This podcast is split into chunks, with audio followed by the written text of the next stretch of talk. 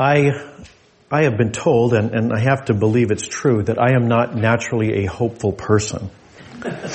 now, my, my excuse for that is that I was a software developer in my previous, uh, previous life, and uh, any kind of engineering trade, anything where you're, you're building things, it's good to be um, a little bit pessimistic, to be asking yourselves, um, what what is the worst thing that could happen, so you can plan for that and maybe make it a little more robust.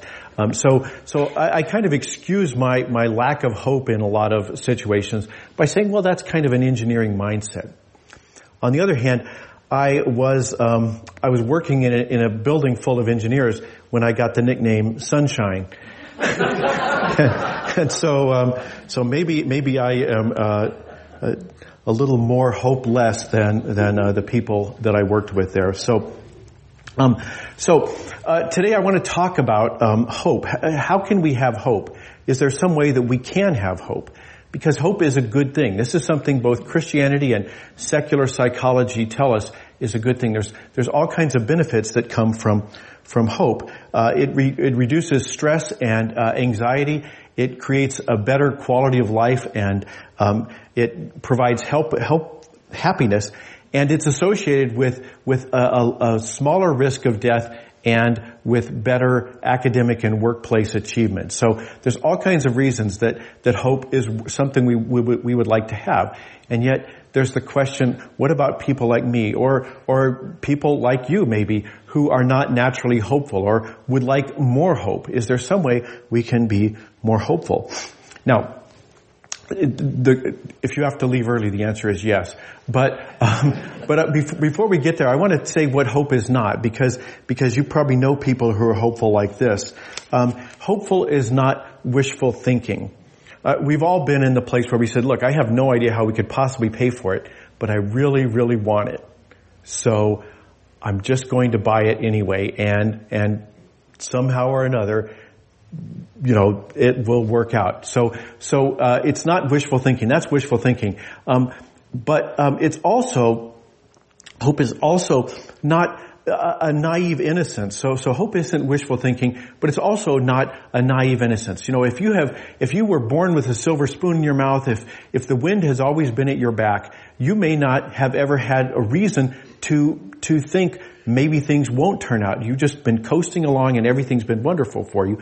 So, um, hope is also not a, a naive innocence. It's not naivete. It's, it's recognizing that things could, could turn out badly, but at the same time to be happy, to be hopeful in the face of that. So that's what I want to talk about. I want to talk about optimism or something very closely related to optimism. You, you've probably known some optimists, maybe you are one, the, the kind of person who says, look, I have no idea how, but things always turn out well you know, right now things look pretty bad, but you know, there's a silver lining on every cloud, and and you, you know those irritating people who who have that kind of attitude. Um, uh, that's optimism, and, and the kind of hope that I want to talk about is kind of like that. How can we have that kind of hope? The hope that is the the confidence that things will work out in the end. So that's that's what we're going to talk about today. And as I said, um, the, the, the answer is yes, that we can have hope. And the way we can have hope um, has to do with the relationship between endurance and encouragement. And nobody wants to hear this part, right? But but it makes sense, right? If you endure something, then you are encouraged. Well, maybe I can get through the next thing, or I, I endured that one thing, um, you know, a while ago, and now as I face this this new problem, I can say, well, you know, you know, I'm not always defeated by these things. Sometimes, sometimes I get stronger. And in fact, the um, philosopher uh, Friedrich Nietzsche said, um, "What does not kill me makes me stronger," and that just makes sense. You know, if you break your leg, then uh, the they, they tell us that when the when the bone heals, it'll actually be a stronger um, it'll be a stronger uh, joint uh, uh, um, uh, bone in that one area because of the way it's healed. Uh, people on the space station, astronauts on the space station, they come down and they actually have to to learn how to walk better because they've lost bone density because they aren't stressing it. So we understand that sometimes what does not kill me in fact does make us stronger. That that this is actually you know common sense, but but oftentimes people think otherwise. They they fall prey to a cognitive distortion, you know, black and white thinking or or catastrophizing. This is going to be the end. You know, oh, it's always terrible, and and you know, this is the end. Woe is me. So so people people sometimes don't take this attitude. So it's a good attitude to have. Um, and in fact, it's not far off from what the the, the um, the apostle Paul says in a different letter. He says, we are experiencing all kinds of trouble. Yes, no kidding. But we aren't crushed. We are confused, but we aren't depressed. We are harassed, but we aren't abandoned. We are knocked down, but we're not knocked out. So, this is, this is kind of a, uh, a basic idea of what, what it looks like to have hope. Paul says, we can endure this. Yes, it's, it's hard now, or yes, it was hard back when that that tough time was, but I can be encouraged because I got through that. So, so that's kind of a very basic idea of um, the way that endurance and encouragement relate to each other, and they can give you hope for whatever kind of thing you're facing now. So, so that's that's what Paul's going to talk about is that connection. But Paul's going to say that there's more to it than that. Paul's going to say that um, that there is a kind of hope that goes beyond that, or a source of hope that goes beyond that. And the, the way he gets at that is he says, he says this is an area where we should um, imitate Jesus. That Jesus is, should be our model for this. Because if you think about it, Jesus had a lot of reasons uh, uh, to be discouraged. He had a lot of things in his life that were um, that uh, that he had to endure. You know, he he was misunderstood even by the people who were closest to him. He uh, everybody else's reaction ranged from from resistance it's like, I don't like what you're saying to, to no, I really don't like what, what you're saying and I'm going to kill you for it. So he, he faced all kinds of resistance and opposition. And, um, and what we see in the life of Jesus is that, in fact, what killed him did not make him weaker. That even the thing that killed him did not make him weaker. So, so why is that? He's saying, Paul, Paul tells us that, that there is more than just that what does not kill me makes me stronger. He says there's something even, even beyond that. So what is that? And the answer, he says, is look at Jesus and, and study Jesus to find out what that is. He's talking about the way Jesus was raised from the dead. So, so we can get through um, not just the things that don't kill us, but even Paul says the things that do. So why is that? So that's where Paul is headed to talk about that connection between endurance and encouragement. So he begins by saying we who, we who are powerful need to be patient with the weakness of those who don't have power and not please ourselves. Each of us should please our neighbors for, for their good in order to build them up. Uh, this is something we talked about last week. He's kind of wrapping up or he's kind of uh, pivoting from what he talked about in chapter 14 now to what he's going to talk about uh, today. But um, and you, you, can, if you weren't here last week, you can catch up online uh, to see what he had to say in chapter 14. But but his pivot is conditioned on the idea that we should look at Christ as our example. He says, Christ, after all, didn't please himself, but as it is written, the insults of those who insulted you fell on me. He's saying that that uh, the he's quoting from one of the prophets. Um, oh, sorry, one of the Psalms, and he says he says that's what happened. Christ took on the uh, the insults um, of the people who insulted God. Uh, they they fell on him. So he says Christ is our example and he says, um, so, so um, he says the same kind of thing in, in verse 7. He says, so welcome each other in the same way Christ also welcomed you. Again, look to Jesus as your example. That Christ is, a, is an example that we should follow uh, to look at Jesus so that we understand um, what we should do. Now, you may say, well, what's the connection? What's the connection between Jesus and, and hope? Um, and and so forth. And the answer is because of the way that Jesus had to endure so much. So he says, endure these things. And it's like, who can't, who can't endure welcoming someone? Who can't endure uh, bearing with somebody, being patient with somebody? So he's saying, I'm not asking you to, to do everything that Jesus did, but I'm saying Jesus is your example, so you can do these things.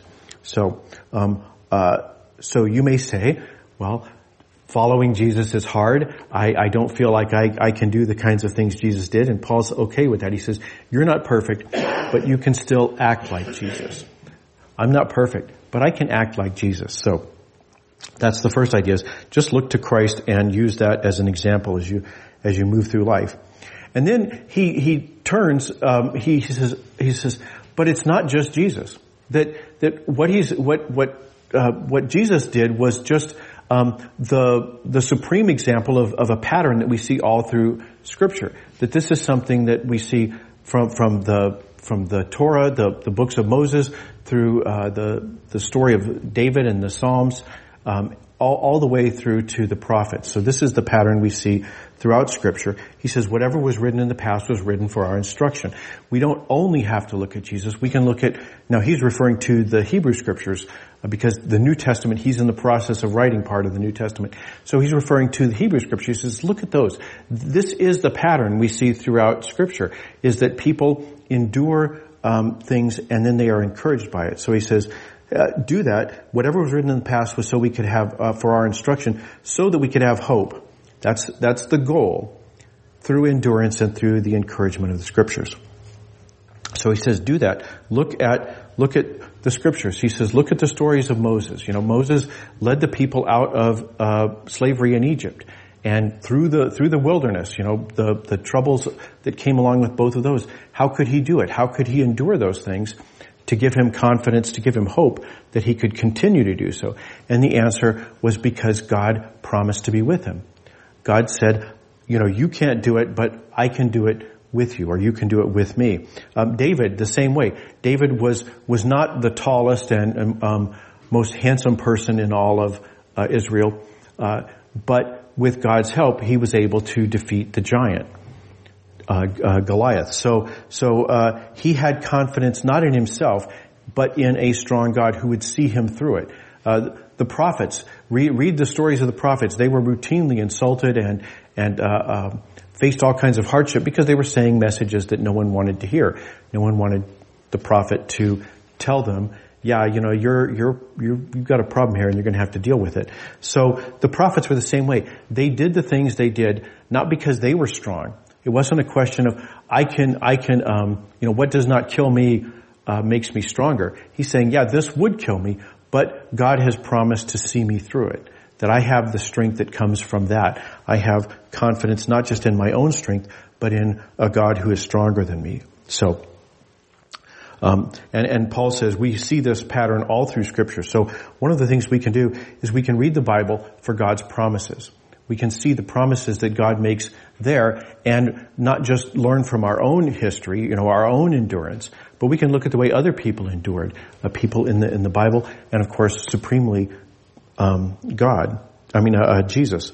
So we can we can look for for the um, promises that we find in the Scripture. Now, he says. Uh, this is this is a prayer he makes. He says, "May the God of endurance and encouragement." So, where do you think endurance comes from. What gives you a reason to be encouraged?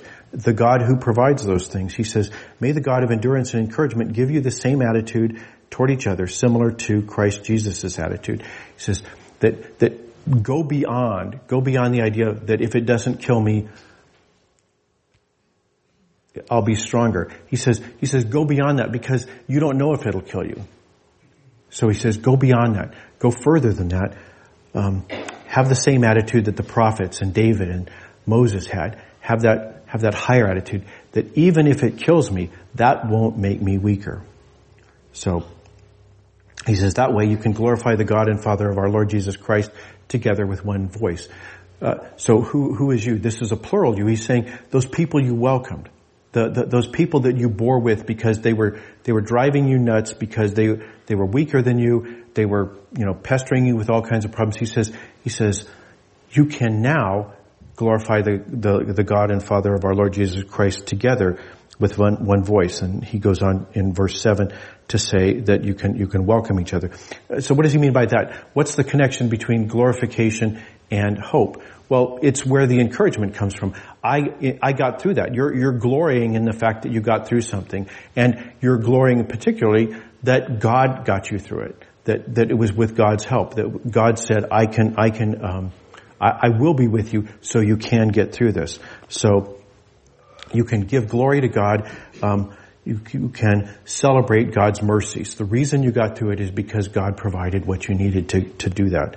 So you're not simply um, being encouraged by your own recollection, but by all these other people that that uh, God has been merciful to, and so you can together uh, look at their experiences and the stories in, in, Scripture and be encouraged by all of it. So that is what glor- glorifying God is for, to to increase that amount of um, encouragement. So he says, welcome them so that you can do this together with one voice.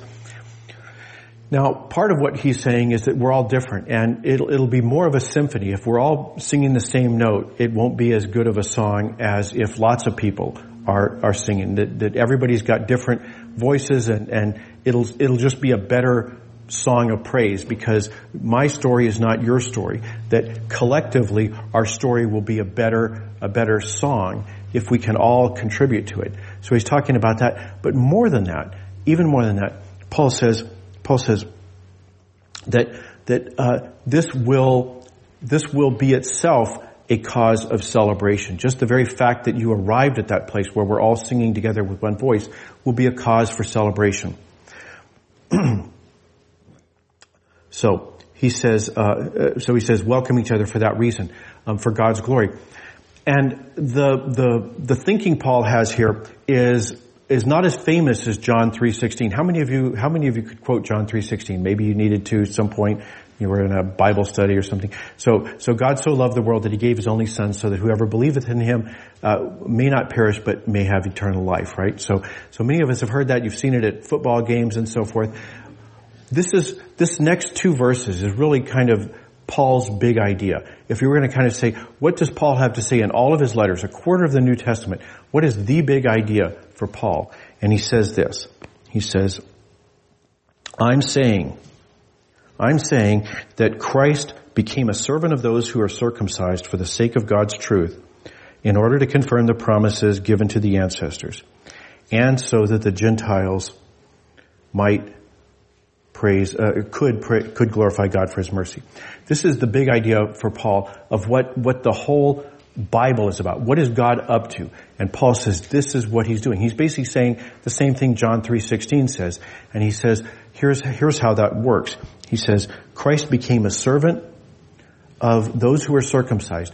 Christ came as a Jew to serve the Jews. Why did he do that?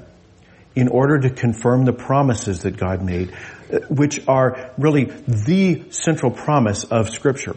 That God spoke to the the, uh, the patriarch Abraham and said said, you know, the, the flood has just happened in the previous chapter, and um, and God says, yeah, that didn't work. I, you know, you can't get rid of evil by by drowning everybody who's evil because the evil's inside you. So he says, but I've got a plan. I'm going to carry it out. He says, he says, I will make you a nation. I will give you a land and offspring. And through that, through that, the whole world will be saved. So God says, this is the big idea. God has made a promise, not just to David, you know, you'll defeat Saul and become king. Not just to Moses, you will make it out of Egypt. But he says, this is the big thing that God has been working on. Everything else that God has done has been under this big umbrella, which is that Christ became a servant to the Jews to confirm the promises that God made to the uh, to the uh, ancestors, so that the Gentiles could glorify God for His mercy. That God was not just going to save the Jews; God was going to save the whole world through the Jewish Messiah. So, Paul says that the promise of God has actually been fulfilled in what Christ did that not just any promise, not just a particular promise, you'll get through this, but the world will get through this. That, that I have in Christ saved the whole world. So, don't forget God's faithfulness. Remember, we're not leaning on our own strength. We're leaning on the strength of, um, of God. And so, that's, that strength is only as good as the faithfulness. God, God could do anything. God can juggle galaxies, but if He's not faithful, it doesn't matter. So, so um, when we see the example that God has actually done the thing that He promised, He sent a Jewish Messiah to save the whole world. Then we can say, okay, God is faithful. Now I can lean on the, the, the strength of God because I see God is, is faithful, faithful to do the thing that he set out to do. So, um, don't forget God's faithfulness. So, that is the big promise and God was faithful to complete it. So, what do we do with this? Well, we do imitate Christ. And maybe, maybe for you, welcoming people is hard. Uh, maybe maybe uh, welcoming that particular person is hard, and so you might ask yourself, what is it that makes that hard? Why is it hard for me to do that? Uh, maybe there's somebody who's weaker than you in a particular area, and you say, why is it that I find it so troublesome to? Um, why, why is it so difficult for me to to support them. You know, this should be easy because, because I am more powerful than them in this one area. And why is it so hard to support somebody who's weak? And you might say, okay, well this is an area where I need to imitate Christ. I need to say, okay, I, I can't save the whole world, right? I can't, I can't complete God's plan of salvation, but I can welcome somebody. I can bear with somebody who's, who's weak. I can do that. So we might ask ourselves about that. We might we might say, well, well, what are the promises that God has made? I mean, there's the big promise, but are there particular promises that have spoken to you in the past? Is there some promise that you're counting on God to fulfill? What is that? What would it look like if God began to fulfill it? Would it, would it happen all at once? Would it be something that happened gradually? How would you know if God was actually um, keeping a promise that is important to you? And then, of course, we can glorify God um, for His mercies. So, so we, we can ask ourselves, well, what has God done? What has God done in my life? And to reflect on that and say, okay, the same God who did that will see me through this particular thing that I'm facing now.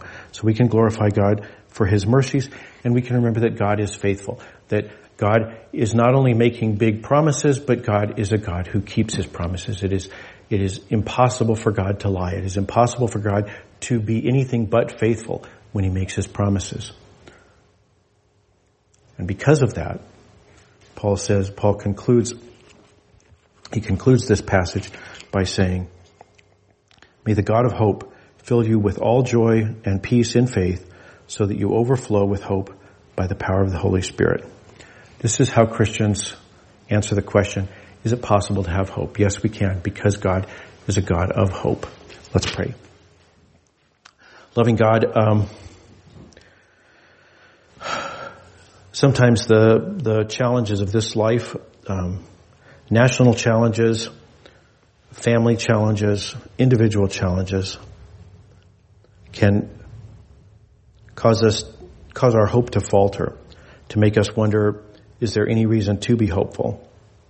Help us to remember that our hope doesn't have to reside merely in our own ability to get through things. We're not in the situation that Nietzsche was in. That we can look to the example of Christ. That even the thing that killed him did not make him weaker, for he rose again. Help us to remember that that's the strength that you have to fulfill your promises. We pray this in his name. Amen.